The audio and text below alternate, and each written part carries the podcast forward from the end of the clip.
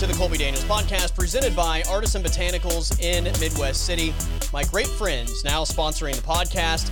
Take a look at their line of natural medicine products at abotanicalcompany.com or you can give them a call at 405 458 9699. Educate yourself on their products and how those products can benefit your life. That's what they're all about, is helping people live a better life. Uh, not to mention, they are doing so much to help their community. They're just great people. And again, local ownership, which I absolutely love. So check them out, Artisan Botanicals, abotanicalcompany.com. And the number is 405 458 9699.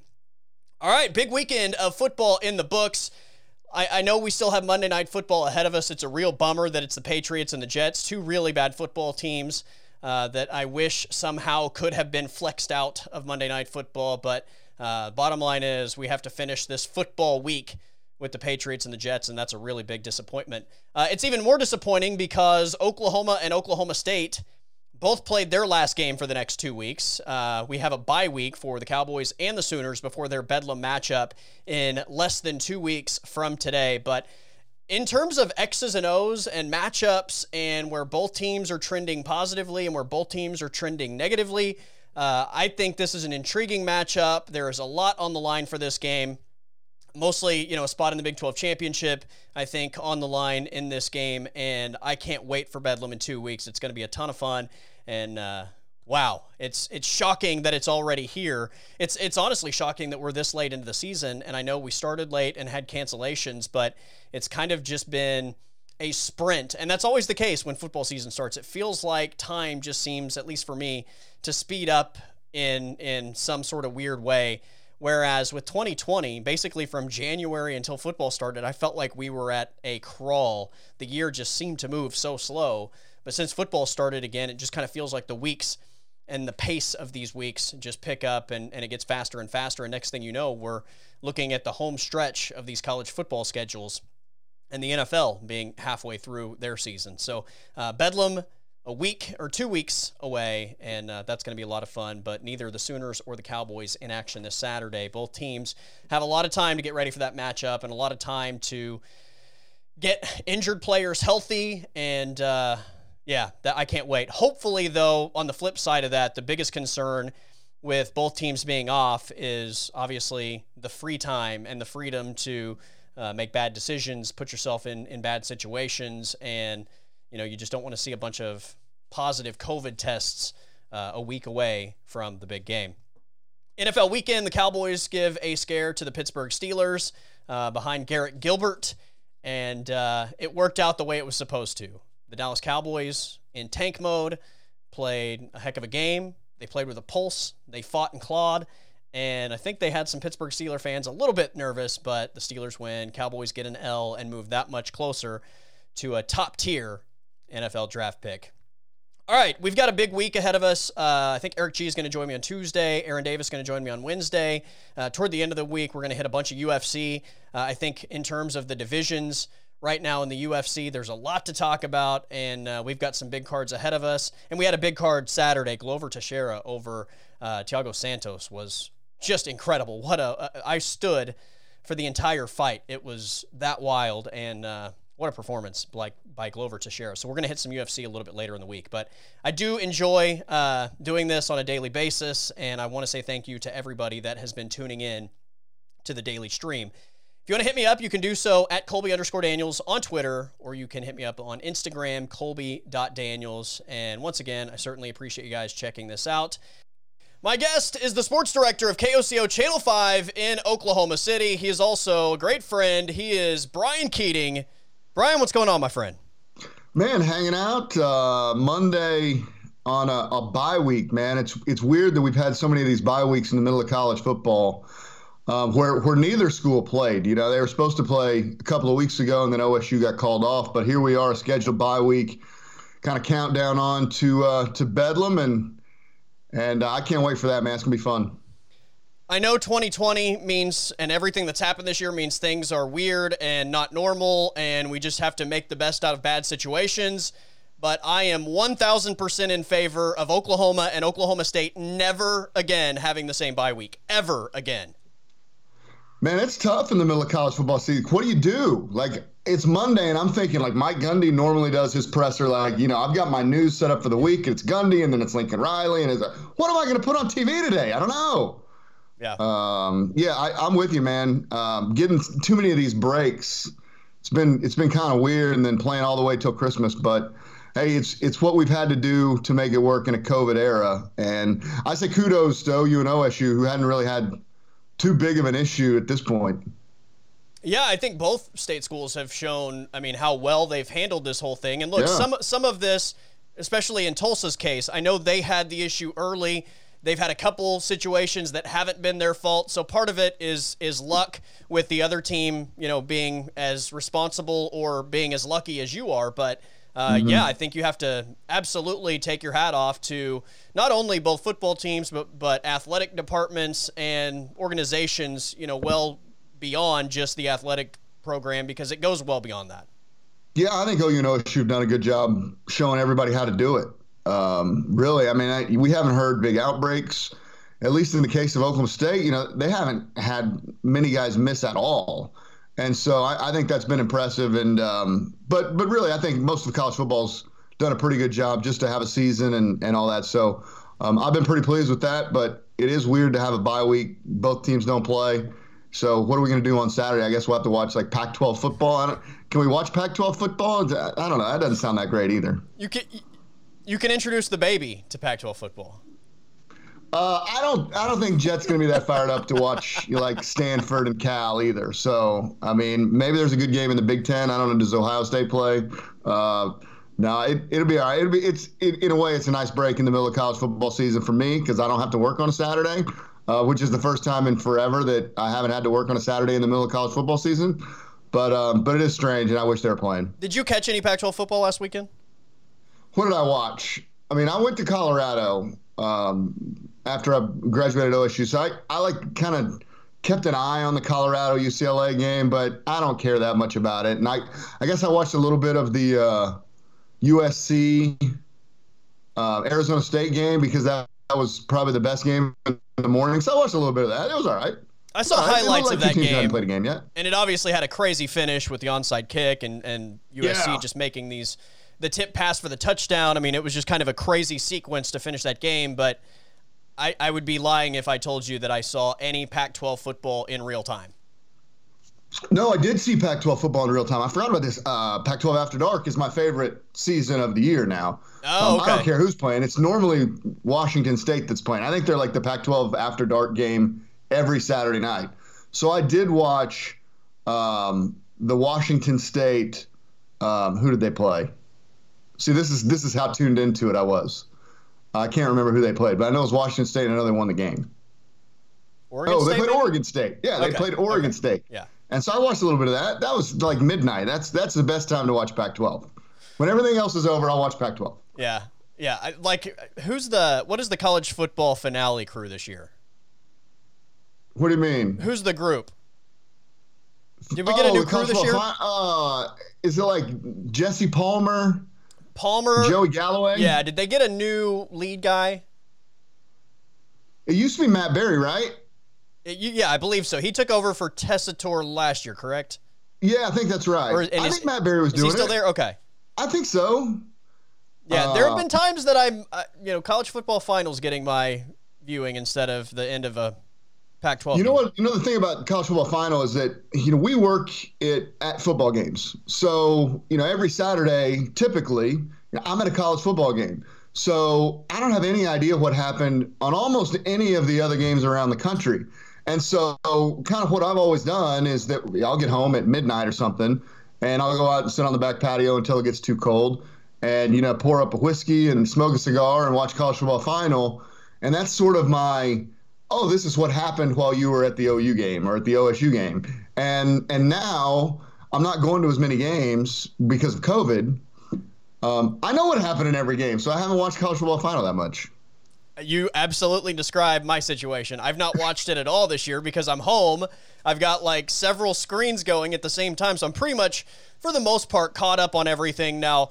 Uh, I, I have missed small portions of games, especially when Steely and I have been doing our, our pregame stream. But right. Uh, Yeah, I, it's you know for the most part I'm pretty tuned into everything, and so I have, I've not watched college football final. In fact, generally after whatever is the premier like seven o'clock kickoff game, once that ends, I'm usually firing up UFC about that point and and watching totally. that the rest of the way.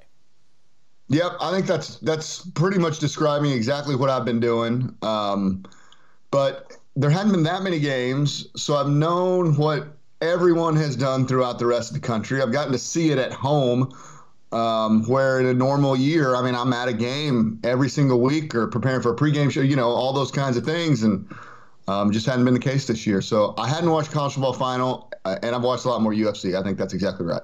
Isn't it kind of weird that? So we have this off week for both teams, and the next time both teams play, it's going to be Bedlam. So it's almost like a two week bed. Like it's almost like game week is two weeks long for Bedlam, and it's kind of weird because neither team. I, I don't feel like at least the fan base from either team was overly satisfied with what they saw on Saturday. No, that's probably right. It's like Super Bowl week. You know, yeah, you win your yeah. you win the, the championship game, and then you've got the bye week, and then you've got the build up to the Super Bowl. Um, I'm not sure that I would describe this year's Bedlam as build up to the Super Bowl, although it, the the stakes are enormous, and I think you're right. You know, OU didn't play great, but they didn't have to. They played against Kansas, and a lot of teams don't play great against Kansas. Um, people have given me a hard time over the years saying that the, going to to Kansas the road game against Kansas is actually a tougher game than anyone wants to give it credit for because there's no one in the stands. You don't care. You know you're going to win, and so it's it's always a walkthrough. And and I think we saw that a little bit from Oklahoma, especially in the second half. They played a lot better, in, or in the first half, they played a lot better in the second half. And then you know for Oklahoma State, gosh, might have been the worst half of football I've seen of a Mike Gundy team in in I don't even know how long. You know, I got some answers. You know, 2014 TCU um, when I posted that on Twitter in the first half. But then the second half, like so many times during the Mike Gundy era, they just kind of cobble out and figure out a way to win a football game. And and OSU plays close every single week. It's usually not pretty, but they've won more than they've lost. And and you know, going to Manhattan is a tough game. Um, every year, it's tough. They had a bunch of guys out. They figured out a way to win. But I think you're right satisfaction wise from OU and OSU, probably thinking we didn't play great. Let's start with Oklahoma State, uh, simply because you know the Kansas State game, obviously from a competitive standpoint, gives us more to talk about than yeah. you know the Oklahoma plays flat against a bad team because they know they're going to win by 50, regardless of how well they play. Uh, so I, right. I want to hit Oklahoma State first what a weird season it's been for the Cowboys, and and the fact that some of the questions we're asking this late in the season are the questions we're asking to me is a little bit strange.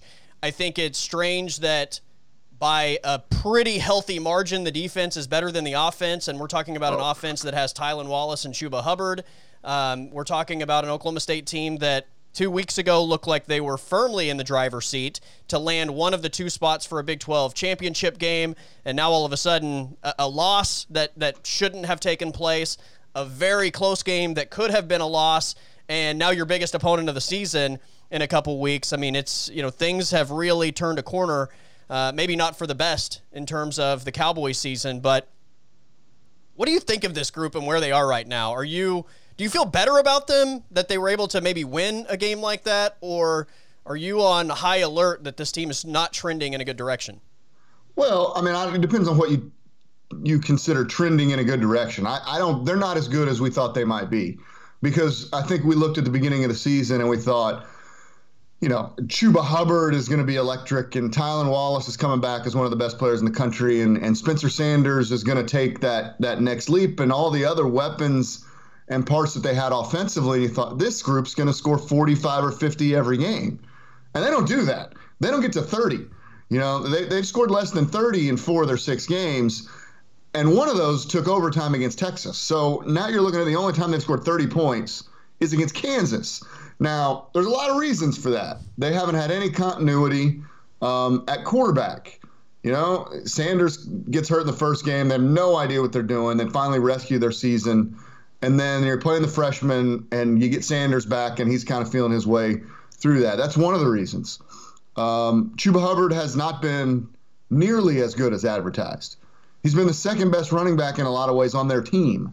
You know, I think LD Brown has had a better season at this point than Chuba Hubbard. Um, and then obviously the injuries at the offensive line and early season departures have just decimated that that offensive line group. Now they still have good players. Um, you know, if, if Teven Jenkins is healthy going into Bedlam, that that gives him a big boost, man. That guy's a big time offensive lineman, and you know if they can figure out what to do at left tackle because Josh Sills can't play that against Oklahoma, um, then they got a much better chance. But offensively, they're just they're not very good. I mean, let's just be honest. They're not they're not very good offensively, and and I didn't see that coming the quarterback situation is interesting, and I, I feel like there's a pretty big divide in the Cowboy fan base as to whether it should be Spencer Sanders or Jake Illingworth and or Shane Illingworth. I'm sorry, and I, I think as the thing gets a little bit further down the road, people are starting to really jump on the Shane Illingworth bandwagon. Uh, I, I don't know what the right answer is, but I would say this. I'm not sure with what the offensive line looked like on Saturday, the way that it was constructed which and it was a bad offensive line. Um, are they better when they're healthy? Yes, but I mean they're not. So I, I think it's fair to say they're that's a bad group. Uh, a lot like the Dallas Cowboys, right? When the Dallas Cowboys are completely healthy, they're considerably better, but they haven't been healthy. We're watching right. a hodgepodge of guys. It's a bad offensive line. Same thing with Oklahoma State. Right now, it's a bad offensive line. I don't know that either one of those guys really has the opportunity to maybe realize their full potential at this point in time. No, I think that's right. And I mean, I, I, look with with Spencer Sanders. He's played 14 games now. So you know the the target Mike Gundy always says is 20 games for a quarterback, and you have a pretty good idea. And I think, I mean, we've seen enough of Spencer Sanders to think this guy's future is super bright. And and even in a lot of these cases, in game to game, you see the flashes and the reason why you go. This is one of the highest recruited players in the history of the school, but uh, for a team that isn't undefeated and number one in the country, usually the most popular guy on campus is the backup quarterback. Man, it, it's that way in the NFL too. So we've seen enough of Shane Illingworth to think his future's bright as well. But trying to win a Big 12 championship, you're going to put a, a, freshman who's played really two games, and one of those was, against Kansas and say, "Yeah, let's go against you know the biggest games of the year on the road against OU." I, I don't, I don't see that. I, I know you get frustrated at times when you see Spencer Sanders maybe not read the defenses as fast, get the ball out of his hands as fast, but I don't think you're ready to start over and kick that guy to the curb. I think you've made your bed that he's your quarterback for 2020. You go into the spring in 2021, you let those guys battle it out, let the, the chips fall where they may.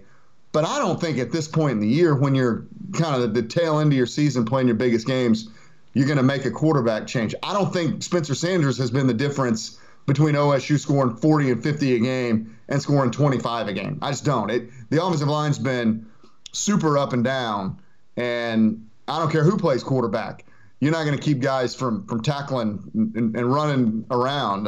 You know that that's not going to make the difference. So I think their bed's made, don't you? I, I agree completely. I, I don't see how there's any way you can make a, a, a rest of the season type change. Now you play a game and Spencer Sanders out of the gate has a Spencer Rattler Texas type start. Then you know maybe for that day you're talking about changing things up and throwing a curveball and and doing whatever you can to rescue a single Saturday. But yeah. I, I just I don't know how you you pull the trigger for the rest of the year at this point in time. I, I'll also say though, if you're in the camp that says the progression of Spencer Sanders is disappointing, I, I think you're spot on. Yeah. I, I, just don't think there's a better option given the circumstance right now when you consider everything in play for Oklahoma State. No, I think that's I, I think that's right. he has not been as competent a thrower as I would have hoped to have seen at, at this point. Um, you'll see him make some dynamic throws, um, and then you'll see him make some really poor decisions. Um, and and his ball security is below average, man. I mean, I. Um, you, got to hold on to football. I don't care if you're getting tackled or running around. I mean, you, you can't just throw it to the other team. But um, I, I, thought he would be farther along at this stage in his career than he is. And and and uh, but but again, I don't think that's been the difference in this offense being a, a dynamic unit and, and where they are right now, kind of running the mud. How much is Kasey Dunn in your mind playing a factor here? I don't know that I think it's a lot. Um, you know, some people point to the fact that it's his first time and and you know there's going to be a learning curve period when you take that seat. Uh, you know, I've heard a lot of people kind of say maybe Gleeson and Yurcich were a little bit better than they got credit for. Um, po- probably a little bit of all of that is true. Again, I kind of go back to where it all starts, and that's on the line of scrimmage. And if you're not good there, it's really hard to be good in other areas. I don't know if they could scheme around it or not, but I, I think for the most part, Kasey Dunn has done a decent job. I mean, I, I, don't, I don't, I don't necessarily look at and just think he's been horrible. No, I don't think he's been horrible. Um, I don't I don't think he's been outstanding. I think he's been okay. Um, and, part of that is is that we've come to expect the offensive coordinator at Oklahoma State to be a really good coach, like a really good coach. And I know that OSU fans go, Mike Yurcich stunk. Nah. I mean, all that guy did was like you know have one of the top two or three offenses in college football every year. So I think Mike Yurcich is a really good coach. Um, there are things you could kind of wrangle and go, he didn't do this or that and the other. I, he was a really good coach, and I think it was a big loss when he went to Ohio State, and now I think it's helped Texas you know, for everything that Texas isn't, they're still in a pretty good position to go to the Big 12 championship too, and and their offense is yeah. Uh, yeah, their offense is among the best in, in in the conference and college football. And the only thing that changed, they don't have all these electric playmakers. They don't. Uh, they got a good quarterback, not a great quarterback, you know, a big, but but a good quarterback. And um, Mike Yurcich, is a pretty good coach. So I'm not going to blame it all on Kasey Dunn. I, I I don't think we've seen enough um, I think at times, look, the adjustments he made in the second half against Kansas State to pop a couple of big plays, yeah. get the ball out of Sanders' hands quicker, that was the difference between winning and losing. And so I think he's done a much better job in second halves of football games. Um, so that's coaching, but I, I, don't think we've seen enough to say this guy's not any good. I just don't think at this point he's as good as a guy that they've had, like a Mike Yurcich or a, you know, Larry Fedora or uh, Dana Holgorsen. I, was oh, asked, in that group. I was asked last week if I thought Spencer Sanders was a either getting play calls to run the ball enough or b calling his own number to run the ball enough. And it's it's kind of interesting because a year ago with Jalen Hurts, it was the opposite situation where the question was like, is is he just calling his own number when other plays are called or when there's a read option? Is is he just calling his number instead of giving other people the opportunity? And it's kind of the opposite. I, I feel like people want to see Spencer Sanders get more opportunities with his legs. And look, I, I mean, that's the reason he's on the football field and Shane Illingworth isn't. He brings another dynamic that, that, you know, not a lot of other people have. He's he's like a tailback when he runs the football. Oh yeah, yeah. I, I they're they're I think they're a little bit gun shy because he's been hurt. I mean, I, let's just be honest. I think they're gun shy because he's been hurt, and and Mike has seen these over the years. Quarterback injuries derail seasons. I mean, going all the way back to, you know, my years kind of escape me, but with 2009 with Zach Robinson, when Zach Robinson got hurt against Texas Tech, and then and the rest of that season was was really poor. You know, I think OSU got blown out by OU and then lost the bowl game to Oregon. Um, J.W. Walsh getting hurt, and I, seeing Spencer Sanders at the end of last season go down, and now you're playing a guy who's way in over his head. Um, I think they they want to keep his contact at a minimum. You can even see that a little bit, and that, it's smart. You can see Spencer run, and then oh god, I got to get down, and he's got to work on his slide. He's got to call, got to call Kyler Murray.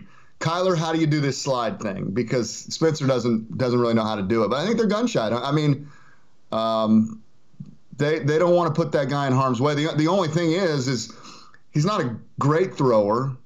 He's a superstar runner. Right. So wh- where's the you know you if you're going to put him out there, I've always been if you're going to throw the guy out there, you just got to let him play. Yeah. And you throw injuries to the you know caution in the wind. That's what you do. And if if he gets hurt, then we'll play the other guy. But the reason he's out there is because he's he's a great runner. He's a good he's a decent thrower, but he's a great runner.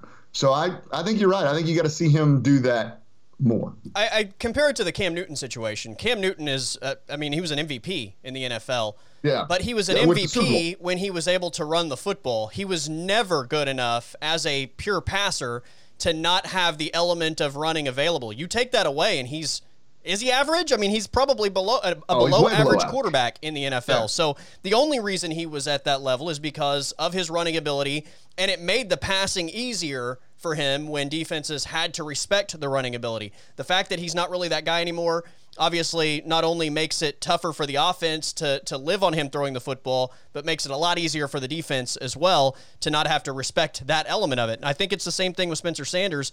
You can you can worry about the health and all that, but what good is he really if you're not taking advantage of the one thing that separates him in terms of why he's playing? I totally agree with that. And, and I said that forever, you know, with Vince Young in the NFL, yeah. or you know, Vince Young, eh, I mean, competent college football thrower, all-time great college football runner. Um, and I'm not saying Spencer Sanders is that, but um, I, I would like to see them really try to get his his running game in a better position. And I have been surprised a little bit. I thought we would see a million, you know, third down and sevens where Sanders drops back to pass, buys a little time, and then he picks up seven and a half. I've seen that a couple of times, but I don't think we've seen that very often. And the one thing I wish they would do, and, and OU does it brilliantly, is that they roll the pocket all the time, no matter who's playing quarterback, whether it's been Baker Mayfield, Kyler Murray, Jalen Hurts, Spencer Rattler. I mean, you know, they'll they'll roll the pocket.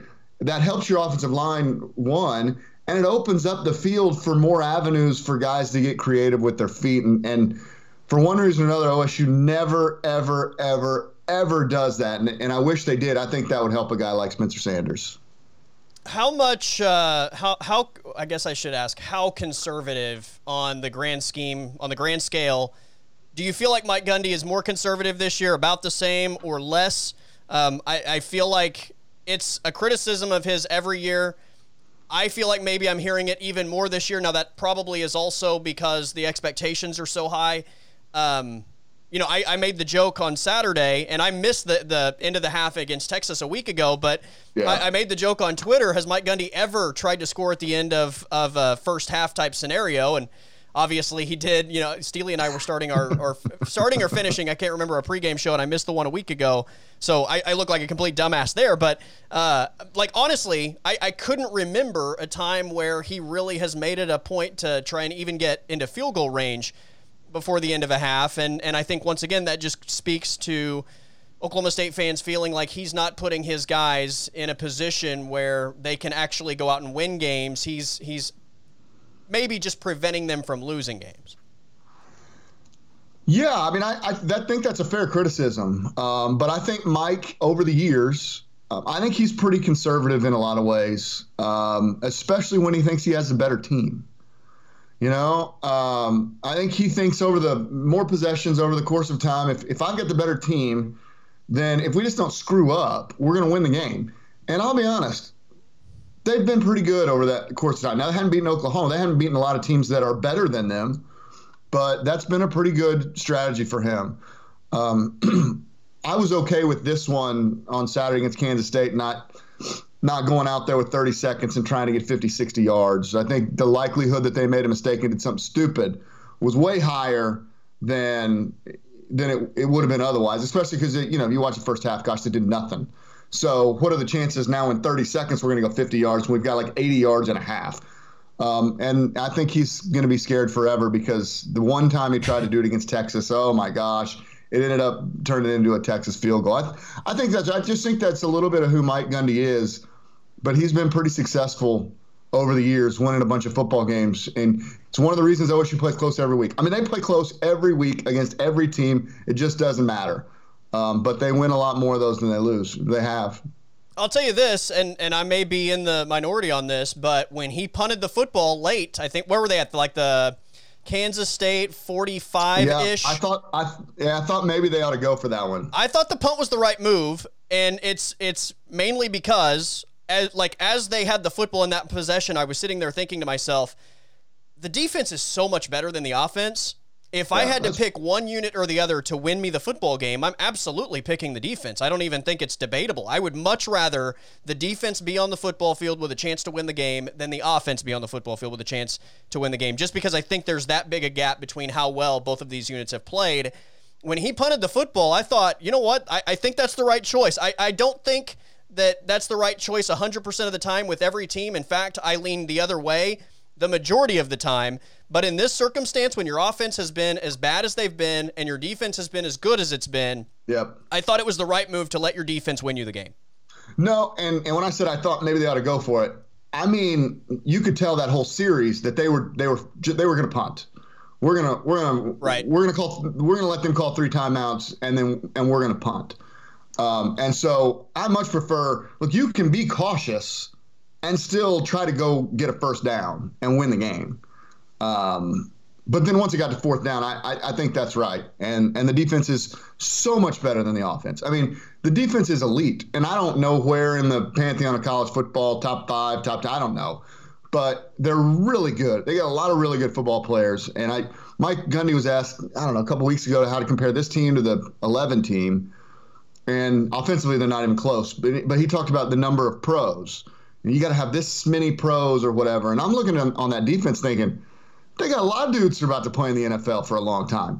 And and so, you know, I, I don't know if they have a first round draft pick, but they got a lot of guys that are going to play in the NFL for a long time. And, and, um, I, I'm I knew they would be good, but I, even me, I'm surprised how good they've been. I, here's the stat, Colby. Um, this year, when OSU scores under 30 points, they're 4 0.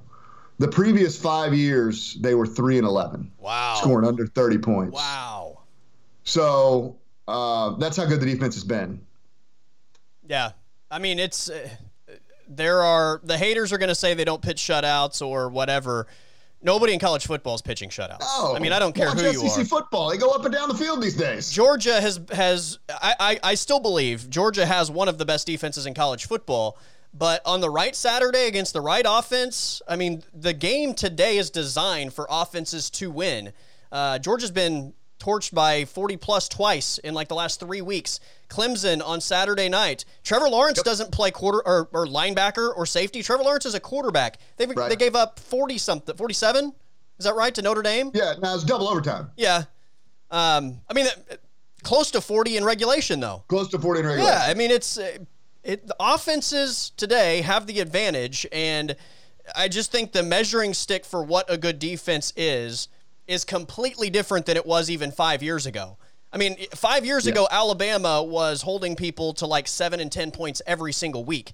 Even Alabama's not doing that consistently over the last couple years. It's, it's, you're, you're just, you're not playing the same brand of football. There are, in this style of offense and in, in the way that the game is officiated today, there are going to be big plays made. There are going to be teams that move the ball more, and and especially if your offense doesn't play a perfect game and your offense doesn't ever put you in bad situations, you know those are all things you have to account for. But this Oklahoma State defense is not only I think the best defense from the school that I've ever seen. I think it's the best defense in this league, and if I'm just comparing it not not statistically or anything, but comparing it to the defenses I've seen in college football this year, I think it's on the short list I don't know how, how long that list is, but I think it's on the short list for the best in the country.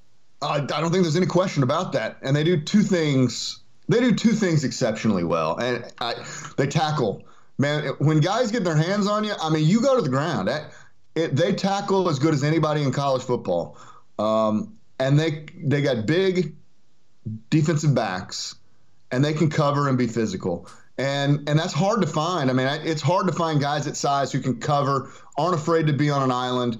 Um, I don't know if it'll work against OU. Um, OU's got some some big receivers, and they've got fast guys, and and they got a quarterback um, who might be able to take advantage of all the pressure that they're going to try to put on them.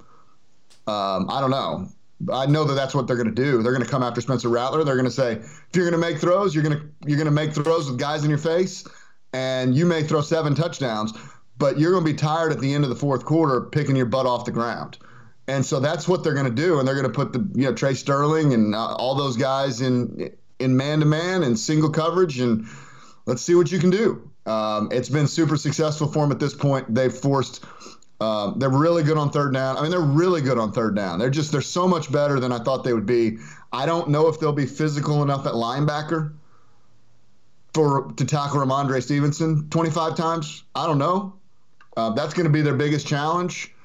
Uh, Breece Hall had a big big afternoon against uh, against OSU. Now, in fairness, that was really two runs that Breece Hall yeah. got all those yards yeah. on. For the most part, they bottled him up and they, they gave up two big plays, which I don't even mind the big plays. I love the way they play. Go get the quarterback, uh, put pressure on the guys, and occasionally you're gonna you, they're gonna pop one on you. But um, can they tackle Rhamondre Stevenson 25 times? I don't know. Well, it's, it's I mean, the, it's the anti. They basically We'll run the anti Mike Stoops defense because Mike Stoops never wanted Yeah. to give up the big play. He never wanted to be aggressive enough to put his defenses in situations where Breece Hall might have two big gains on the day. But in that process, they just got beat to death, you know, little by little over the course of 60 minutes. And with Oklahoma State, again, I, think you just have to have an understanding that there are so many talented skill players in the country today. It, it, seemingly every university or every other university probably has a skill guy that's going to have some NFL opportunities, even if they don't make teams. There's just so many guys that are capable of making a dude miss in space and doing something big at least once or twice a game. So you give up a couple of those, but if you're aggressive throughout the course of a game and you give up two of those, but for the most part, you're forcing three and outs. You're forcing uh, teams to get in situations they don't want to be in offensively, do things they don't want to do. I don't think you can ask for more. Hey, one of the reasons they can do that is what I said. They tackle, man. Those those corners and safeties tackle, and it's it's impressive to watch. I mean, those are NFL tackling defensive backs, and you can't be aggressive if those guys can't tackle the running back, you know, for a seven yard gain instead of a 37 yard gain. I mean, you you, you can't do those things. Um, you know, I, I think they'll be a little healthier with Harvell Peel coming back for the OU game. That's a that's a big win and, a- and a big gain. And um, I'll give Jim Knowles has done a spectacular job. Um, you watch this OSU team play. How many times over the past five or six years? It's not like they didn't try to be aggressive under Glenn Spencer. I think he tried to do that. You would see the blitz, and no one would ever get to the quarterback. Like they would blitz and it'd be picked up 19 out of 20 times, and nothing would happen. When OSU brings pressure, it always gets home. Now they might give up a big play if the quarterback gets rid of the ball and makes a great throw, but their pressure gets home as much as anybody I, you know watching in college football, and I think that's a that's a scheme, knowing where to bring it, and then having the guys that can that can do those things. All right, I, I do want to talk about the Bedlam matchup, but before we do that, I want to talk a little bit about Oklahoma. So they lose to Kansas State, they lose to Iowa State. Ugly game against Texas that they Yeah. win in four overtimes. I thought a really good performance against TCU where they were able to get rid of their own mistakes and they showed Yeah. the gap between themselves and TCU without giving the opponent some help. Uh, same thing against Texas Tech. I mean, just a, a blowout win. Kansas, you know, again, I know everybody is going to be um, maybe down on how sharp they looked because it was it was not a sharp performance at all. Again, knowing what the, knowing the outcome was going to be Oklahoma by a lot, regardless of how they looked in that thing, it, it's just it's hard to get anything out of a matchup like that. I do think it's interesting that they played basically a half against Tech, and then a little bit more than a half against Kansas, and now you're going to have a week off before your biggest matchup of the year. So you're talking about a three week stretch where you haven't had just a ton of reps for the ones. Uh, but I, I will say this: I thought Oklahoma's biggest issue, and and we know the defense is an issue and all that, but I, I did think that Oklahoma's biggest issue going into the Texas game was just their own mistakes. You eliminate a lot of those in, in the Kansas State and Iowa State games. And I I think we- we're probably talking about different results. And look, I don't even think Texas is in the opportunity they're in in that game without Oklahoma's help. So, you know, I know Spencer Rattler threw the interception against Kansas. That was the first interception he had thrown since he got benched against Texas. Right. The penalties across the board are down. They were one of the worst penalized teams in college football before that TCU game. They've cut back on that. We haven't seen a bunch of special teams miscues. That seems to be, at least in the last three weeks, corrected. Now I understand the level of opponent hasn't been great either, but they're they're seemingly better at not giving the opponent extra opportunities, which is again I think it was their biggest issue early. Yeah, I mean they they, they were ahead by um, you know multiple touchdowns in all those games, and so you know when just playing better in the fourth quarter has been a a big deal for them. And I think you know obviously the improvement you get way up against TCU and Tech and Kansas, and just don't let anybody back in the game. Don't give up big plays. I think that's been the, the big thing. Um, they haven't given up many big plays at all. Um, they gave up a, a ton of big plays to Kansas State. Um, gave up a, a bunch of big plays. Is that my computer there playing a compu- playing a commercial? It might that be. happens, you know. Uh, well, all right, I'm gonna X out of that. That's fine. Uh, I think it was. That's all right. You know, right? Hey, when you're doing these things on computers, Yeah, hey. you know, it's just I got the ESPN pop up. I think it just started playing a commercial. Uh, they haven't given up big plays, um, and I think that's been the difference. And they hadn't turned it over, and and they've gotten um, healthy and more organized, and um, their offensive line's coming back. Getting Rhamondre Stevenson um, is enormous. That guy's yeah, know, that guy's a, a big time. That guy's an NFL running back all day long and um, getting their guys, you know, Ronnie Perkins back on that defense. His their defensive line is has been dominant. I know level of play. I, I don't care. You watch those guys; they're killing the quarterback every week, and so. Um, I think OU's the favorite to win the Big 12 championship again, and it took them a couple of weeks to figure it out, but they have figured it out, and boy, uh, they look pretty scary. Yeah, the defensive line to me is maybe the strength of the team. And it's it sounds crazy to maybe say that anything defensively is the strength of an Oklahoma team, but when you look at, you know, early it was I think Isaiah Thomas for me was the guy that really stood out early yep. for the Sooners and it seemed like every time he was Texas. on the yeah, he was just phenomenal. And we've seen Perrion Winfrey, I think, just get better as the season has gone on. Uh, Nik Bonitto is another guy that seems to really be coming on. And then you add who I think is their best defensive player, period, to the mix, Ronnie Perkins. Uh, that that group has yep. been really good, and again, I think they're only going to get better, especially with the inclusion of Ronnie Perkins and him working his way back into game condition and and you know just being a part of of a moving machine that has moving parts. He's going to figure out how he fits into that thing, and he's going to get better as time goes on as well. So I do think that's their best unit on the football field is that defensive line. Also, the thing about that is it masks a lot of the issues in the in the back two levels of the defense. Absolutely. So when that group is is terrific and that group is pressuring and doing everything and, and being disruptive on the line of scrimmage, you can get away with maybe some of those uh, inefficiencies as as I'll just call them to be nice with uh, with the rest of the Oklahoma defense. But yeah. yeah, that that group I'm I'm I'm really excited to see how they continue to improve as the season goes on. But as it stands right now, they are fantastic you can take advantage of OU in the secondary. I mean, let's just be honest. You can. Absolutely. Um, you know, when I was saying OSU had all those big physical corners and safeties, OSU, OU doesn't have that. They don't have the big physical um, corners and safeties. And so you can take advantage of them. And Iowa State did a great job getting guys matched up onto uh, Brendan Radley Hiles. I refuse to call him Bookie. It's Brendan Radley Hiles. Um, and, and, I think I think there's going to be some opportunities for OSU to do those kinds of things. Now, you, you in order to do that, you got to block for a little bit. You got to block for a little while. But I think with uh, you know Tylan Wallace, Jelani Woods, they, they, there might be some opportunities to take advantage of those guys. But that's what the the OU defensive line has done is it's just taken away any ability to try to throw the ball down the field, and that's that's turned that defense around. And and um, I think Alex Grinch has done a good job. And then obviously just getting guys back and healthy and, and playing that's that's been pretty important how weird was it seeing Spencer Rattler play? As you can obviously tell, he's in some pain. I, I don't know. I don't think he was injured per se. He, you know, it's the old "Are you hurt or injured?" type thing. I think he was just hurt. But yeah. uh, the fact that it was Kansas, a lot of people were like, "Get this dude out of the game. It makes no sense. You're up by a ton." But again, I go back to the point that your starters played a half against Tech your starters are probably penciled in to play about a half against Kansas, yeah. and then you have a week off. That's not a lot of playing time in a three week stretch before your rivalry matchup. No, I, I think that's a good point. I think that's the only reason that they, they left those guys out there is they just needed the work. Hadn't played in a, an important football game in the second half in in forever. Um, so I think they needed the work, and I understand why they did that now. Yeah, I think Spencer Rattler has got to be a little bit more aware. I mean, we don't need to be taking shots. We're not trying to run over linebackers to get in the end zone. Come on, man. I mean, like you know, let's let's be smart. Let's let's take the the the Kyler approach instead of the Baker approach. I know it worked for Baker m- most of the time, but let's take the Kyler approach instead of the Baker approach. Um, I might have been, uh, I, I might have taken him out of the game.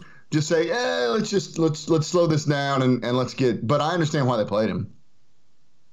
Yeah, again, I think it's just a rep thing, uh, but it was curious, and I, I, couldn't help but laugh. Like he scores that touchdown, and I didn't have the volume on, so at that right. point at least, so I, I wasn't really uh, for sure what was going on, but he scores the touchdown. You were watching on the big screen by then. Yeah, yeah, yeah. It, well, it, it, was more of you know competitive at yeah. that point. Yeah, that's and, what I mean. Uh, you know, he lowers his shoulder, and I'm like, oh, what is Spencer? I mean, like, he's just trying to disrespect somebody at this point. And then the yeah. next drive, they're showing him like limping, and I'm like, did he hurt himself on that play? Uh, very bizarre, very weird. I did turn the sound on after that though, and it kind of sounded like they were reading his eulogy. I don't know if I don't know if you saw any of the broadcast, but they they essentially from that point on made it sound like it was Willis Reed coming back in the NBA Finals, and uh, it was yeah. that part of it was kind of comical, but. Yeah, kind of a strange thing to see Spencer Rattler out there. I also wonder how much of that was Lincoln Riley just wanting to see him face a little adversity if you if, like I mean, if you know it's not a serious issue, maybe it's just wanting to see how he faces a little adversity.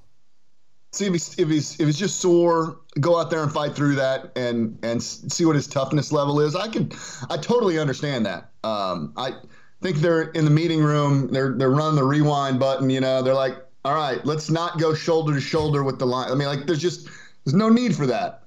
You know, there's no need for that. No time and and circumstance and an opponent. You know, you don't you don't have to do that, but. Um, Maybe he does that to yeah, Bookie I, in practice every week, and so he felt confident about just lowering his shoulder against a DB. Maybe, yeah. Bookie's not supposed to tackle him, so he's got he's got full go to run into Bookie and knock him down because um, because he can't he can't return the favor.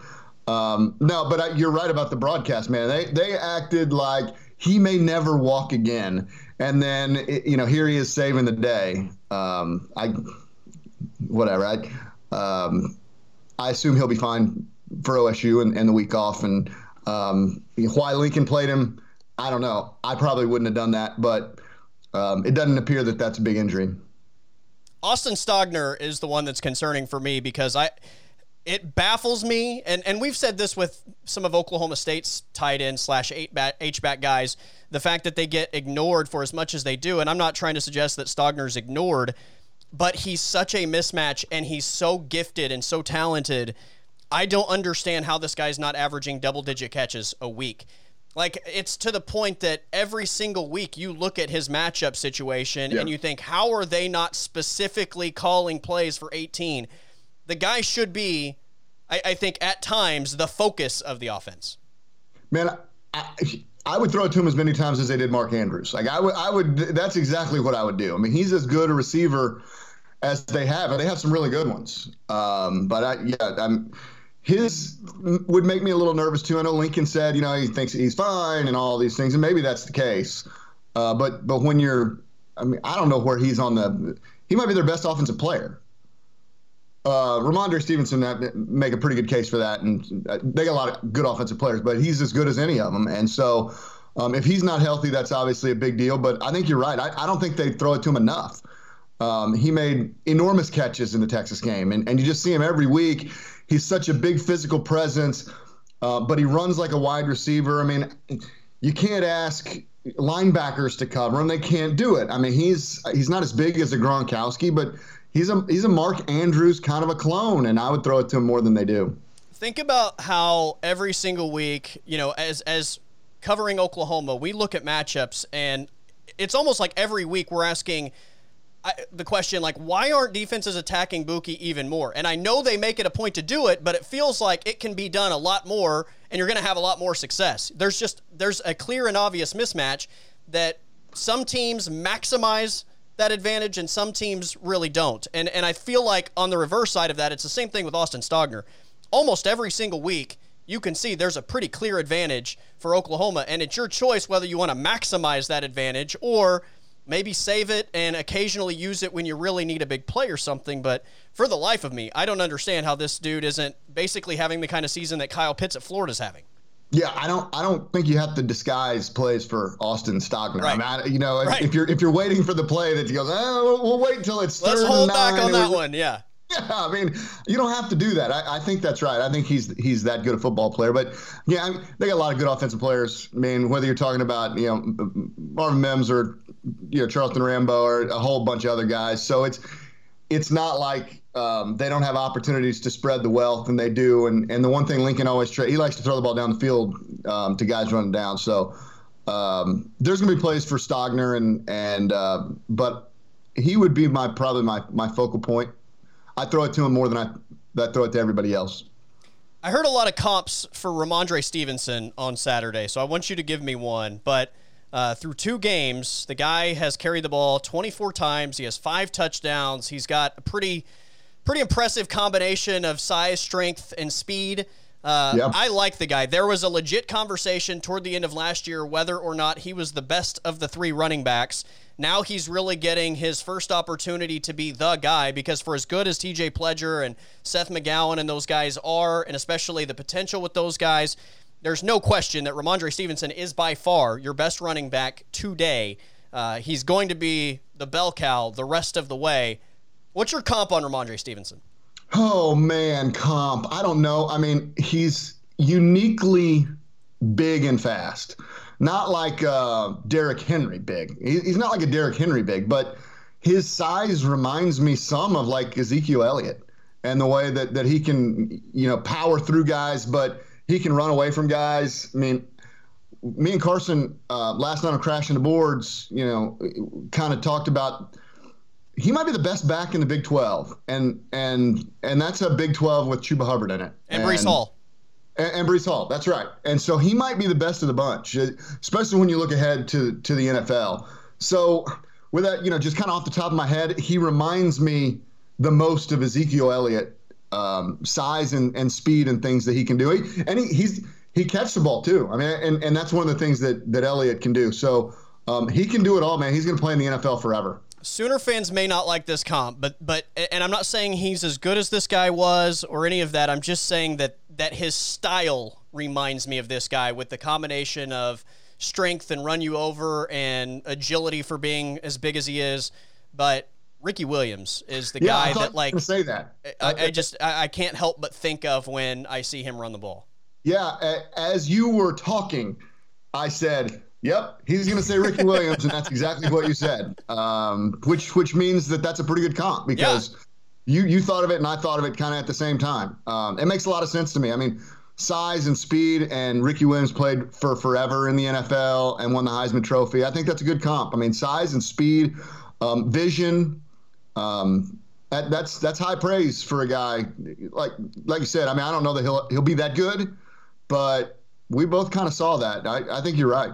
Yeah, and again, it, that's just a stylistically type comparison. Not saying he he is as good or any sure. of that, but um, when I when I watch him run, I feel like defenses maybe take his speed for granted. He's not winning a gold medal in the 100 by any means, but if you don't respect how fast he is, he's going to run by you, and he has the ability to run you over. And again, I think you, sometimes you see the combination of the physicality and the speed within the same play, and that was that was always the case with Ricky Williams. I felt like every one of his runs was a combination of physicality and then run away from somebody.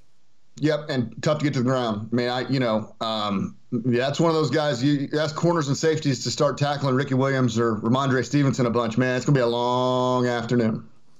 At the beginning of the season, I kept telling everybody kind of the Aaron Rodgers thing, uh, just relax as far as Spencer Rattler and the mistakes we're really going to get a good idea as to where he is in two weeks. It's going to be the best yep. defense he's faced all year long.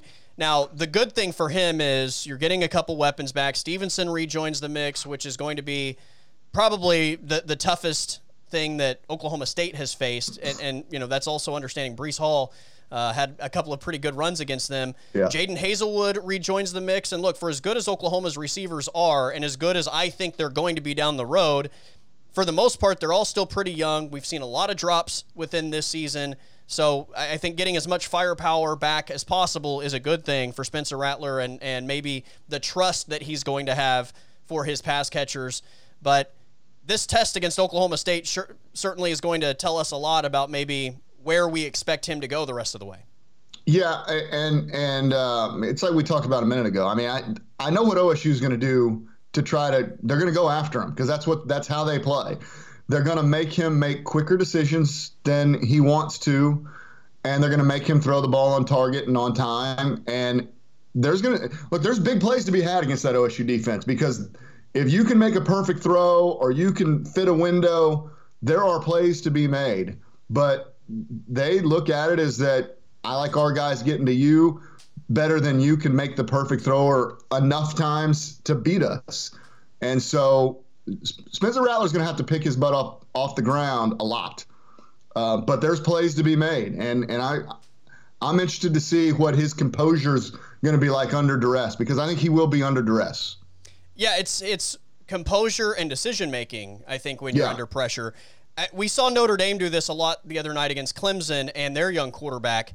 And there were there were a few opportunities where he made them pay and made the right decision really fa- fast. And obviously the the arm ability is just out of this world. But um, yeah. you know there were also a lot of times where they got to him or at least made him question what he was doing. And the result of that was was a good play for the Notre Dame defense.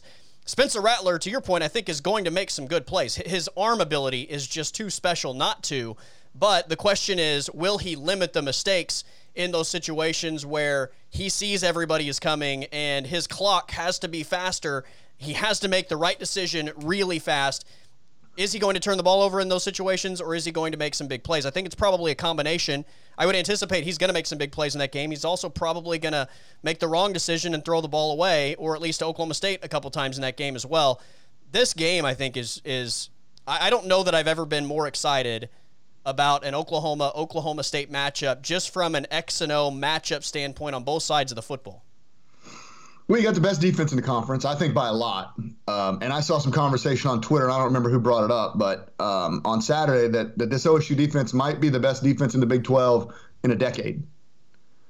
Um, I'd have to, to run back through the defenses in the Big 12 in the last decade, but you know, since 2010 or 2011, I don't know who's had the best one of those. I mean, I, I don't think we're talking about dominant kind of defenses being played, and so maybe the best defense in the Big 12 in 10 years. Um, and I think the two best units are going to be on the field. That's the OSU defense and the OU offense. I mean, I, you know, and, and and so that's going to be really fun to watch. Um, at this point, I would probably put the OU defense ahead of where the OSU offense is. Um, and so I, that to me is the matchup that's going to decide the game. What's a number? What's a number for you? If you can circle, if OSU can hold OU to this, they got a pretty good chance to win the game. Oh man, it's got to be like 21, maybe. They're not holding. they're, they're not holding OU to 21. I don't, I don't think so I, either. I yeah, I don't think so either. I, they're not holding them to 21. The Oklahoma State, I think Oklahoma State has the best and worst unit on the field in that game, and and I say yeah. the defense the best. And that's by a slight margin over the Oklahoma offense. And really, the only reason I'm giving them the edge is because they have a lot of experience on that defense. Whereas with the Oklahoma offense, they're dynamic and they absolutely have the capability of torching Oklahoma State defensively. But I think the inexperience and the amount of drops we've seen, uh, you know, the the breakdown, Spencer Rattler's immaturity to a degree at the quarterback position just makes me lean slightly toward the Oklahoma State defense as far as that matchup goes. But you're, but you're right on the other side. When was the last time we said going into a football game that the Oklahoma State defense was going to be, or the Oklahoma defense was going to be better than their opponent. And that might be the case with this Oklahoma State offense, especially if they're not any better on the offensive line. Looking at how well Oklahoma has played on the D line, that could be a pretty smothering type situation. No, it, it could be. I, I expect I expect the OSU offensive line to play better. Um, they needed a week off so bad. One thousand percent. And, and they've got to make some decisions and changes. And one of them might they've been playing, you know, Josh Sills out at left tackle. Like that, that ain't going to work. They got to figure out what to do over there. But I think this was a perfect time for them to get a little bit of a break, um, health wise, especially up front. But the number for me can can the OSU defense hold OU to 30? All right, if they can hold them to 30, they, they're gonna have a chance to win the game. Now I don't I don't know if I don't know if that, that'll get it done, but um, they're gonna have a chance to win the game, and I think that's I think that's within their sights. So 30 for me. If OU gets into the, the mid to 30s, I don't think OSU can score that many points. But if they can hold them to about 30, I think they got a chance to win. it's really interesting for that Oklahoma. Like I have a hard time thinking without maybe like Spencer Rattler turning the ball over and Oklahoma State getting some short fields. And again, this sounds crazy to say because we understand how many holes are in that Oklahoma defense. I, I, I don't see how they get to 30 without help. Well, they might get help. I mean, that, that's yeah. the thing too, right. is that um, you know they needed help on Saturday. Yeah. But the, the defense figured out a way to get a strip that ended up in a touchdown. So I, I think the defense is going to have to make some plays, give them some short fields, and give them easier opportunities. Um, I do think there's plays to be made against the OU defense. For sure. You're just gonna have to you just you're just gonna have to block for a minute. And I don't know if they can hold up. So they're gonna have to be creative. They're gonna have to try. I mean, the one thing that I think might be their um, some is is a screenplay, and uh, I, I think that's been one, one of OSU's best offensive plays. Is is that little screen to, to Chuba and and get him in some space um, that might be their some, but they're going to have to be creative. They're going to have to scheme against that offensive line a little bit. But if you can block, um, OSU's personnel at receiver and tight end can give OU secondary all kinds of fits. I just don't know if they can block. Yeah. It's crazy to look at that Oklahoma State team, especially at the skill positions. From a fantasy football standpoint, I mean this this should be like one of the best offenses in the country, right? Tylan Wallace is as good as any receiver in the country. Yep. You know, Chuba Hubbard, I understand the struggles, uh, but he should be better. LD Brown has really saved them multiple times this season. Uh, Yep. You look at you know the guys that are seldomly used, like Landon Wolf, I think is pretty good. Jelani Woods has an opportunity to be a mismatch. Dylan Stoner's a really good player. every week. Dylan Stoner's a really good player. How about finally getting Presley involved this Yeah, weekend? Like I- their skill positions are are enormously talented. Yeah, I think that's right. Um, I was glad to see a guy like Brennan Presley get on the field. I think that adds a, a another element of somebody that you're going to have to to figure out. And you know, sitting there wondering, Chuba, uh, I don't know if it's just him trying to pop a big play every time or, or, or what it is. But you can't convince me that all the big runs this year are LD Brown. You can't convince me that the other whoever they're playing goes, well, it's not Chuba in the backfield. We're going to play a lot of different kinds of defenses. I don't believe that. Every time there's a big run, it's LD Brown. And so I'm not sure exactly what's going on with Chuba as far as that goes. And I tried to, um, especially when OSU was losing last week, it just it reminded me some of when um, Marcus Smart came back for his sophomore year after a huge Absolutely, freshman season. absolutely. Uh, now, without the the incident at Texas Tech and all the bad things, but it just reminded you go, this guy's the best player in the country, and then it just didn't quite happen. Now, there's plenty of chances left out there on the table for that to happen. If he goes for 200 yards against Oklahoma, then we go, oh, see, we told you. But um, I'm not sure what's going on with him. I, I think that there is something to the way that defenses approach this team when Chuba Hubbard's in the game. And I'll use Kansas State as an example. I was in Stillwater a year ago watching Chuba Hubbard go for, was it 296 or 298 Yeah. or whatever it was, just under Yeah, they were- 300. But Yeah. that was one of the most special things that I've seen on a football field in my lifetime. And, and I'm glad that I just happened to, you know, I think the OU game, if I remember right, had, had been an early matchup, got done with post game, made the trip to Stillwater, and watch Chuba Hubbard just torch a Kansas State defense to the point that, like, literally everybody in the stadium, every play wanted Chuba Hubbard to get the ball because you thought he was going to take it to the house every time he touched it. And I Yep. know that played a factor on Saturday with Kansas State. There is no way in hell they were going to allow Chuba Hubbard to beat them again. Every dude on that defense a year ago was embarrassed by a running back going for th- essentially 300 against them. So I think there are some matchups where they say, you know what, score 40 on us any other way, but you're not beating us the same way two years in a row. I also think, to your point about Marcus Smart, uh, that's completely accurate. And I, I've heard people say this. Chuba Hubbard looks extremely frustrated a lot. I don't know how you wouldn't be second guessing the decision to stay and the frustration wouldn't grow from week to week when you were a 2,000 yard rusher. Everybody talked about what you could be in the NFL and the money you could have made. And to be going through this situation where the offense isn't good, you're hearing a lot of criticism. The Yeah. statistics aren't even close. You're seeing a different look from defenses this year every week than you did a year ago. I, I think that the slow start probably started maybe some second guessing. And when you start second guessing, there's frustration. And when that becomes a weekly thing, it's just going to grow. So a lot like the Marcus Smart situation, I think that is dead on. I've not heard anybody say that, but I think you're absolutely right with both of those guys. You could see from their demeanor and their body language as the season has gone on that frustration is a part of what they're experiencing. They don't look like the same confident, head held high, I'm ready to go, you know, take out everybody in my path type mentality. Yeah, I think he's been banged up. I mean, I think that's been an issue. I, um, but I think the second guessing could be he's looking to pop the big one every single time. You know, try. He, he came into this year thinking I can win the Heisman Trophy, and I I vote for the Heisman Trophy. I I voted him third at the end of last season. I put him third on my ballot for the Heisman Trophy, and he thought I can win the Heisman Trophy. And then the first week against Tulsa, oh my gosh, I lose my quarterback on the first series. Um, this is not happening. Like I can, you can begin to see that frustration. Um, he didn't play well in the West Virginia game. The big run actually was LD Brown, like I said, yep. um, Chuba. But um, they, if if this team wants to go eight and one and get to the Big 12 championship game, which that appears to be what they're going to have to do, they're going to need a. I don't know that Chuba. I don't know that there's going to be 55 yard runs against Oklahoma. He's gonna. It's to have to be workmanlike and tough and physical. And um, if they can beat OU, I think it's going to be in the strength of their their running game because I think that OU pass rush will really bother Spencer Sanders. What do you think about Tylan Wallace this season? I, I had this conversation a week ago you know, I know he's not having the same statistical type season that he's had in the past, but I, I would say this about Tylan Wallace. I feel like when he does get opportunities, and maybe that's just the bottom line, his opportunities aren't there like they've been in the past. When he does get mm-hmm. the opportunities, he's as good as he's ever been. He's just oh, not getting the same sort of opportunities that he has in the past.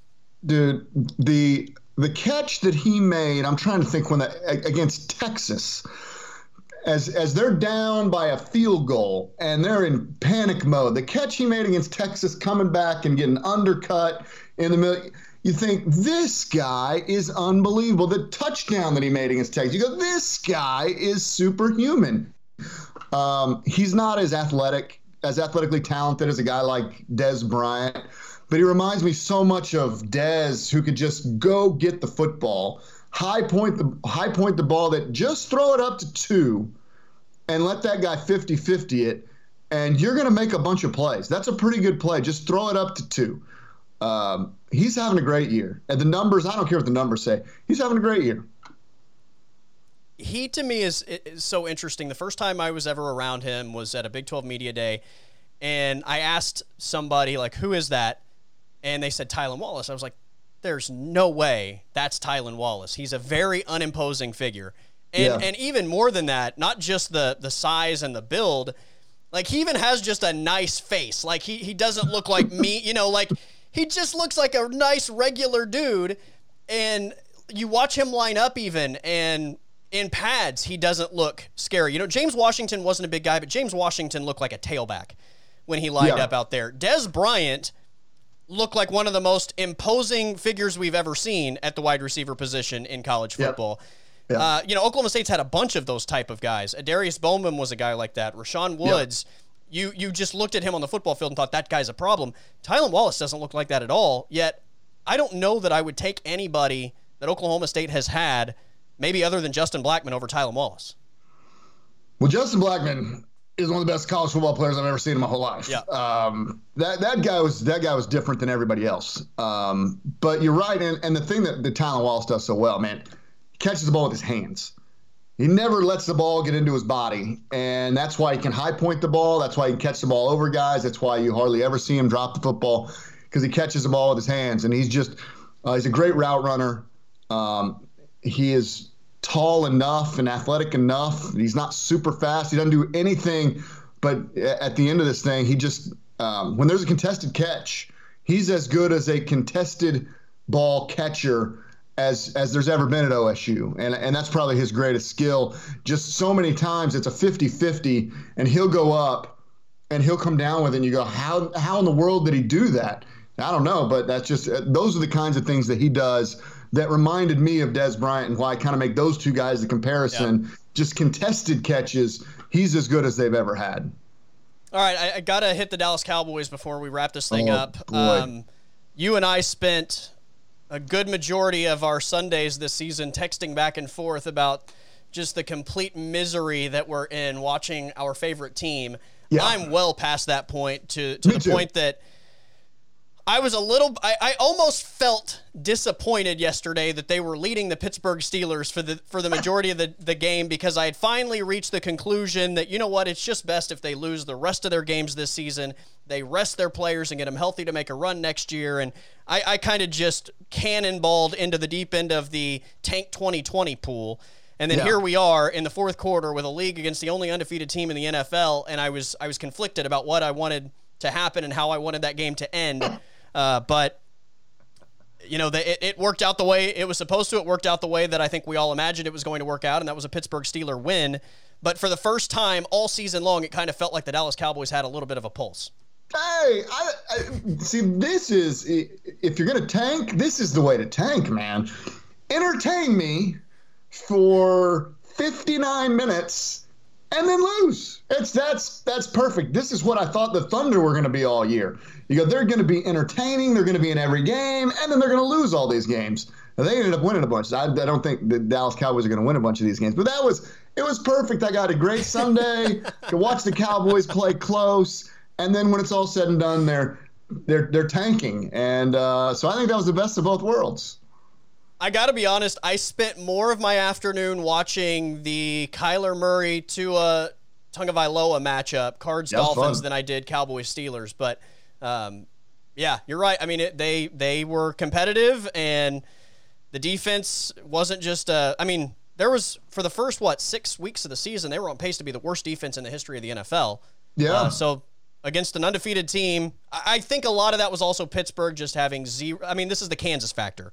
I think Pittsburgh Sure. came into this game like Oklahoma went into the Kansas game and just thought, this is the Dallas Cowboys and we're going to win. It's just whether we win by 50 or we take it easy and maybe just have to do it at the end. But uh, yeah, what a Hey, what a weird game. What a weird season.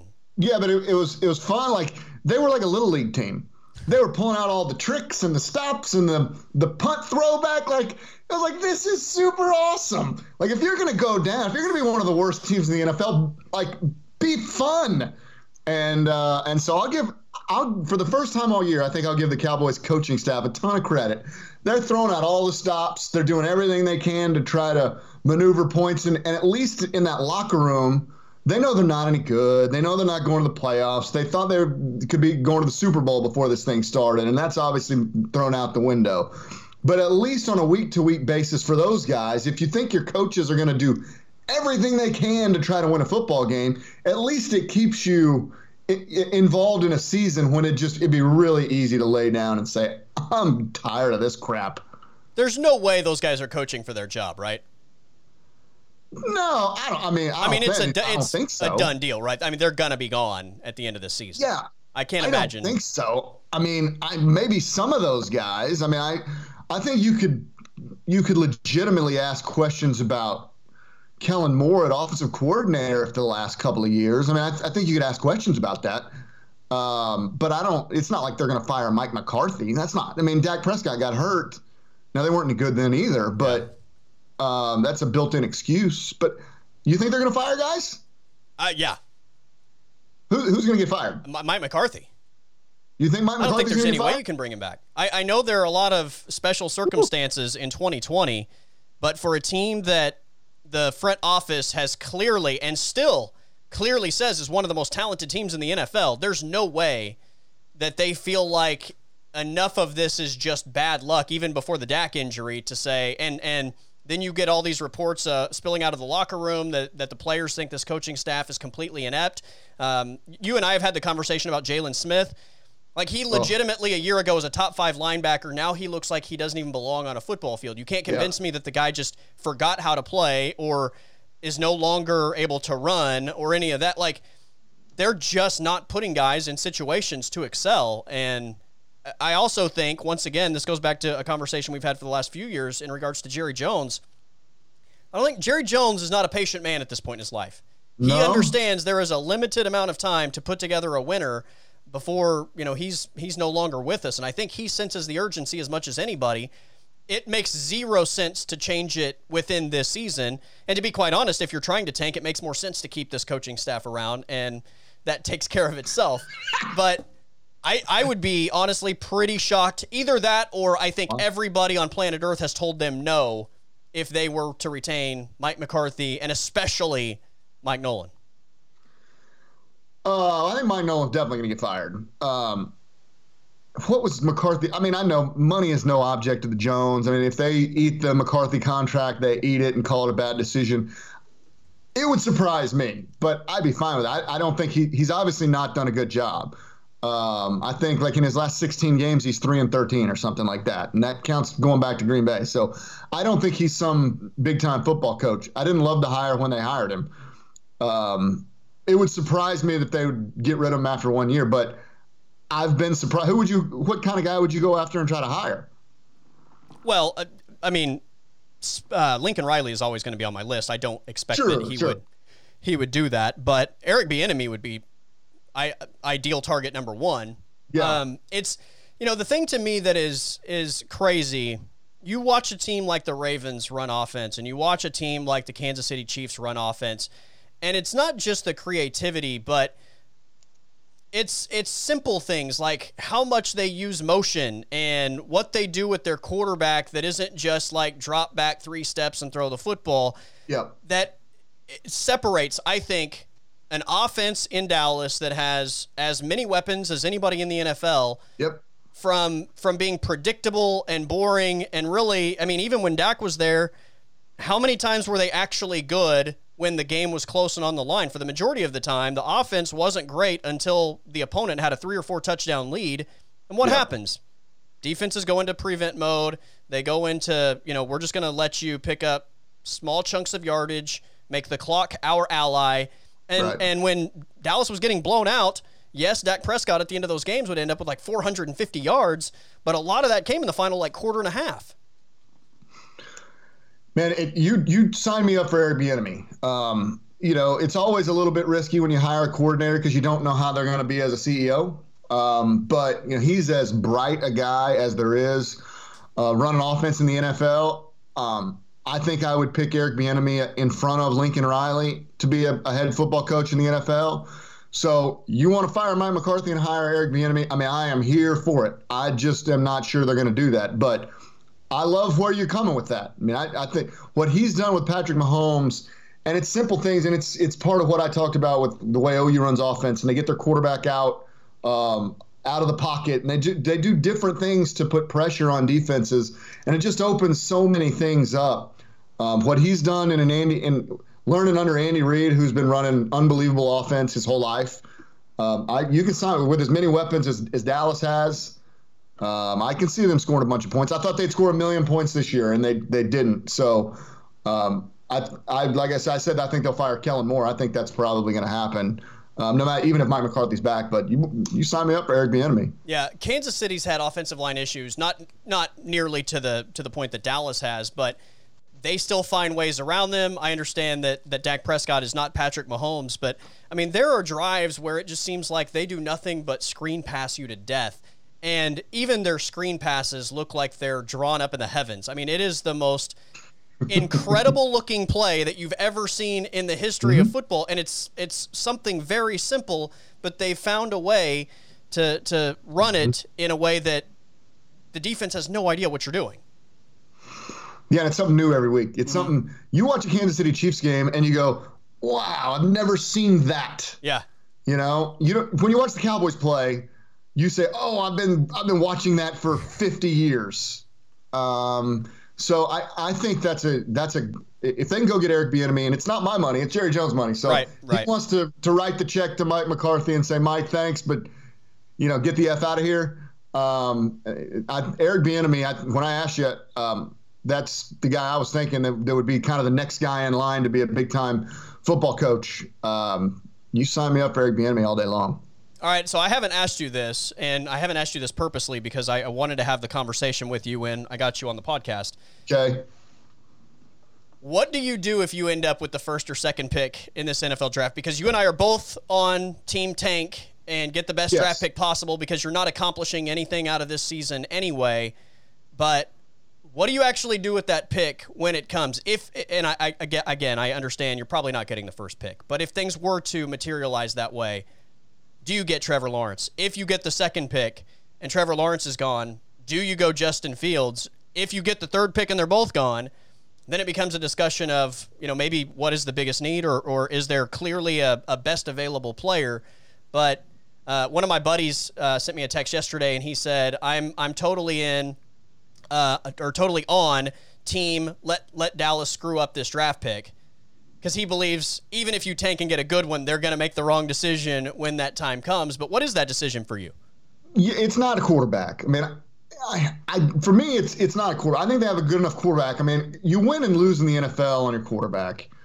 Um, so I think Dak is plenty good to win. I mean, Dak is a as a rookie, where they go 13 and 3 mm-hmm. I think with uh, with Dak and Zeke as rookies. So I mean, building up the offensive line would be priority number one for me because I think Dallas is built totally wrong.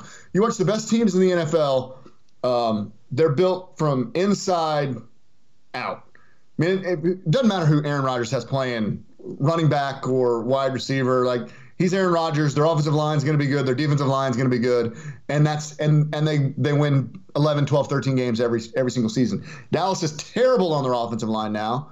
Their best years were when they had a really good offensive line. So I would try to build back that offensive line, protect Dak. You've, you've you're gonna. I mean, I, you've already paid Ezekiel Elliott, so you're you're kind of stuck with that contract. Um, but I don't think. I mean, you think Trevor Lawrence is going to take this team to the Super Bowl in the next two or three years? I don't. Man, I got no. too many other needs. No, not, I mean, no.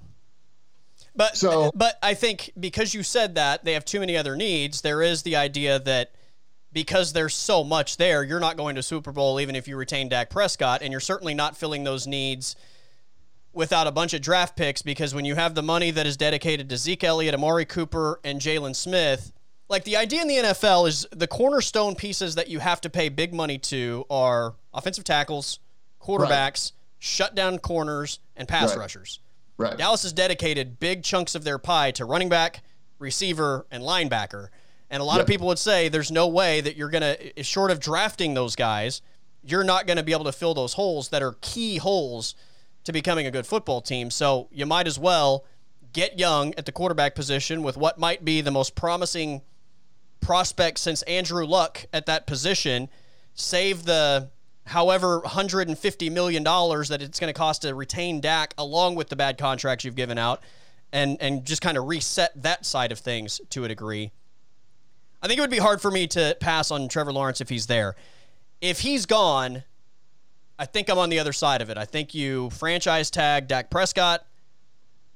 And I know it's going to cost a bunch of money, but you've decided to put this off for two seasons now. Yeah. And he's hurt, so it makes more sense to just franchise tag him and, and protect yourself and then just pay him a boatload of money if he comes back and has another incredible season. But yeah, I think you go offensive line or if there's a defensive tackle – in this draft that is, you know, a, a Gerald McCoy and Ndamukong Suh, you know, top five can't miss type interior guy. I think that's the way you got to go. Part of the reason Dallas defensively is so bad, they've they've dedicated so many resources to just pass rushers, just pure pass yeah. rushers, and and so many times they're moving pass rushers inside.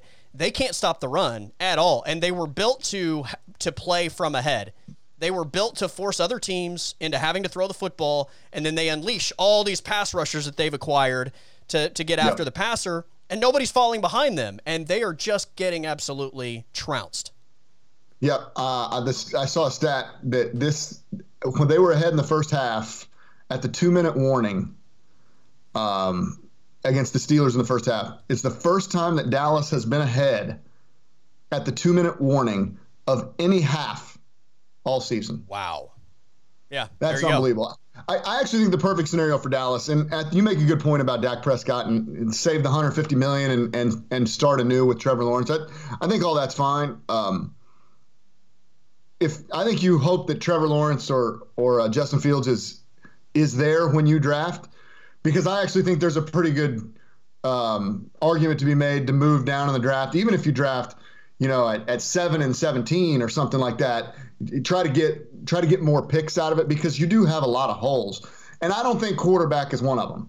So if if if Lawrence or Fields is there, I think there's a deal to be made with somebody else that you could you could trade down. Yeah, I, look, I think Dak is a top ten quarterback. Uh, honestly, if you're if you're giving me a draft right now to determine who I would want over the next five years, Dak Prescott's probably in the six, seven, eight range. Yeah of, of all quarterbacks in the NFL that I would take for the next five seasons. Uh, so I, I'm with you. I don't think that he is the problem, but looking at the holes they have, what can be filled, the amount of money they've spent, and the amount of money that it's going to cost to retain him, as well as try and fix some of your massive issues, I don't know that it doesn't make more sense to take what is potentially a generational talent at the quarterback sure. position for uh, considerably cheaper. Yeah, I mean, look, if you, if you think Trevor Lawrence is going to be Aaron Rodgers, then then you draft him. I mean, I, yeah. let's just be honest. Yeah. That's that's what if you if you think he is Peyton Manning or Aaron Rodgers, then that's what you have to do. But in order to draft Trevor Lawrence, that's what you have. You have to think he is a generational yeah. guy that's going to be your quarterback for the next 20 years. They didn't think that about Prescott. That's why they drafted him in the third round. Um, he might be that now, but I, quarterback's not your main issue. But if, if you think that's the guy that's going to be the, the best quarterback, the best player in the NFL for the next 20 years, well, then that's that's who you draft. Yeah. And, and look, I'll also say this. I know a bunch of people want them to go defense, defense, defense because, like I said, two weeks ago, this, this group was on pace to be the worst in the history of the NFL. I, I would say that under Rod Marinelli and Kris Richard, that group overachieved a lot. And mm-hmm. those two guys somehow got a considerably better product out of a defense that still had a lot of the same holes that this one has. Mm-hmm. I kind of think that, that Mike Nolan is a bigger issue than even the holes that they do have from a personnel standpoint. And and we understand interior defensive line, massive issue. Entire secondary, massive issue. They've yeah. they've not dedicated any resources to the safety position. I, I don't think since like Roy Williams in the early 2000s. It's you know, at some point they're going to have to address some positions and do something with some positions. But I do think that we've seen considerably better from this defense with different defensive coordinators, even with those same holes being in place. Yeah, that's right. I mean, I, you know, they signed Brandon Carr years ago after the good years, and you know, and and and he was okay. I think they drafted pretty well with uh, you know Byron Jones and uh, Awuzie out there, but then they had to pay him, and they chose to pay Jaylon Smith in, instead of the, the corners, and so you know, those are the personnel decisions that they've made, and in my opinion, they've paid some of the wrong guys in, in instead of those other two guys. But but you know those are the things that um, those decisions that they made. Yeah, yeah. It's uh, it's I, I just I'm blown away that by this point in the season we are talking about the Cowboys losing every game the rest of the way and even having a shot at a top five pick because beginning of the year, and I, I, I, probably need to send my tweets to freezing cold takes. I, oh, I legitimately yeah. thought this team had a chance to to make a run. I didn't pick them to go to the Super Bowl. I had the Saints preseason, but yeah. I, I, I had them number two. I had them in the NFC Championship game, and and I think that part of it makes it even more frustrating as a fan to to finally be in this position where you feel like, from a talent standpoint, they finally got the group of guys that you feel like could put it together, and it's and they're one of the worst teams in the league. Uh, I, I picked I picked to go twelve and four. Um, yeah. When I look at the NFC East, I go, all those teams stink, and they and, was, and they do. You go, those teams stink. They're gonna they might run the table. Five and one or six and zero oh is what I thought. Yeah, they might go six and zero oh against those yeah. jabronis. Um, so then now you got to go six and four against the rest of your schedule. So I've been going to go twelve and four, and um, I'm only going to miss that by about twelve wins. now, what, what, are they now? What, what are the Cowboys now? They are two and seven. So I'm gonna. Some might miss it by ten wins. I, mean, I don't know that they'll win another game. They might. How I about guess. this? They have the same amount of wins as Bill Belichick does. Whew. Well, I know who's got the better coach. So maybe maybe coaching isn't everything, but it's no, uh, that's true. Once Dak went down, it was yeah. that was pretty much it. Yeah. Um, they're the Patriots and the Cowboys are playing with about the same caliber of quarterback. What a joke it is, by the way, that tonight we have the Patriots and the Jets on Monday Night Football. This is how you're going to end our week from a football standpoint. Patriots Jets. You're, are you a gambler? Do you do you do you, you, you gamble? No. Is this no? Okay, I mean, I see. I don't either. So like I know that when I was in college, I used to gamble a little bit. You know, that we didn't have any money, so whatever we didn't spend at the bar, we would put on the games for the weekend. And um, you get to Monday, and I, Monday's like you're either you're win it back, win it all back, or lose enormous. Like who's gambling on the Patriots? And I guess that would it's the only way to make that game entertaining. Because I mean, that's that it's going to be a terrible football game tonight, and we're all going to watch. Because what else are you going to watch? You're going to watch like Storage Wars or something. I mean, I don't watch the football game. I'm I'm going to desperately search Netflix to see if there's something that I haven't uncovered yet. Uh, and I, sh- you know what I should have done? I, have you seen the Queen's Gambit yet on Netflix? No? I don't even know what this is. Okay, so it's uh, it's a fictional story about a a an orphan girl that is like a chess prodigy. uh, it doesn't okay. it doesn't sound entertaining. I, I get that. On the surface, right. it sounds very boring, but uh, I heard good things about it. I gave it a okay. shot last week, okay. especially like Tuesday and Wednesday of last week when when we were without sports and and needed right. an escape.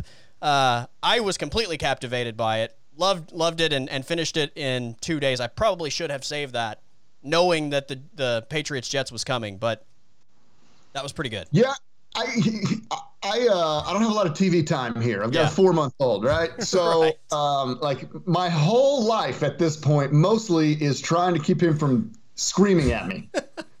so like that is that is literally my whole life is can you keep him from screaming at the moment? Can you feed him enough? And can you successfully rock him to sleep in your arms and get him on the on the bed somehow without him waking up. Like that's yeah. that's the entirety of my life at yeah. this point. And once I get him down for the night, I go straight for the booze, and I'm like, okay, I got like 30 minutes here, man. What can we do? And uh, and so yeah, the Netflix time, I don't have a lot yeah, of it. I hear you. I, I remember those days. I yeah. The only time I watched Netflix was at like three in the morning when I was trying to rock him back to sleep. Yeah, that, that all makes sense. And usually it was on uh, mute, so I'm like trying to turn the lights on. Yeah. If I can keep the lights off, maybe his eyes will stay shut. And oh, it's just like the game you play. It's it's the you get down on your knees and pray. Do not open your eyes, please. You know, you're cutting into my sleep time. Yeah. Well, I had to give him a pop tart and set him up with Tony Hawk before we started this. That's just amazing. to satisfy him long enough so that we could do this. And here's the thing: I'm going to get done with this and go take away the the control, and all hell's gonna break loose for the next four hours. And then I'm gonna be like, "Do you want some lunch?" And he's gonna want another pop tart because that's all he wants to eat. I'm gonna try to get him to eat some veggies or something else, and he's not gonna have it. And so it's still the same thing. It's just a new set of problems as they get older. Yeah, no, I get that. Um, but at least he can wipe his own ass. Well, sometimes. Fifty percent of the time, yeah. it's fifty percent better than I got. Uh, and and if he's hungry, if all hell breaks loose, he could go to the pantry yes. and get his own food. Yeah, very yeah, that's very true. He's he he's recently learned that he can take his step stool around the house to There you go. At least yeah. pull some things he? down that he needs. He just turned he? 4 like a month ago. Just turned 4. All right. You see I got a niece who's 5 and yeah. she's lived with us some and and and uh, so she's five and a half. So I I kind of know the age that yeah. I I didn't know the baby stuff. I knew the I knew the like toddler to now five and a half. Right. I know how to deal with that. Right. The baby stuff is is all new, and um, we're, we're, we're getting along. There you go. There you go. Always appreciate along. it, my friend. Let's catch up yeah, again dude. soon. Bryan Keating, sports director for KOCO Channel 5, joining me on the Colby Daniels podcast. That is it for this episode of the Colby Daniels podcast. Once again, thank you to Bryan Keating, sports director, KOCO Channel 5, for joining me this afternoon. This podcast is presented by Artisan Botanicals in Midwest City. Check out their website, abotanicalcompany.com. Give them a call, 405 458 9699. Check out their line of natural medicine products. Find out how those products can help you every day in your everyday life. They're about helping people live better lives, and I certainly have benefited from uh, a few of their products. So check it out. I'm a customer highly recommend and and again great ownership great people and they're doing their best to make the world a better place around them. So artisan botanicals in midwest city a abotanicalcompany.com 405-458-9699 once again hit me up on twitter at colby underscore daniels instagram colby.daniels uh, if i'm being honest i probably share a little bit more uh, of my everyday life on instagram. So if you're curious about any of that um, uh, you know a lot of my everyday life stuff is is uh, sent via Instagram stories, so you can check that out. And obviously, I'm talking sports on Twitter every day, but uh, just another avenue for you to follow if you're interested. Uh, again, thank you to everybody that's tuned into the daily stream. Uh, the audio version of these streams is available on all the podcast platforms that you've been listening to this podcast in the past. So uh, check that out Apple, Spotify, TuneIn, Stitcher. Amazon now has a podcast platform that that we've signed up for. So um, most of the the big podcast platforms you can find this daily stream available as soon as uh, probably a, I would guess approximately an hour after the stream ends. It's available uh, via audio. So check that out. Anyway, thank you guys. Everybody stay safe. Have a great day, and I'll talk to you tomorrow.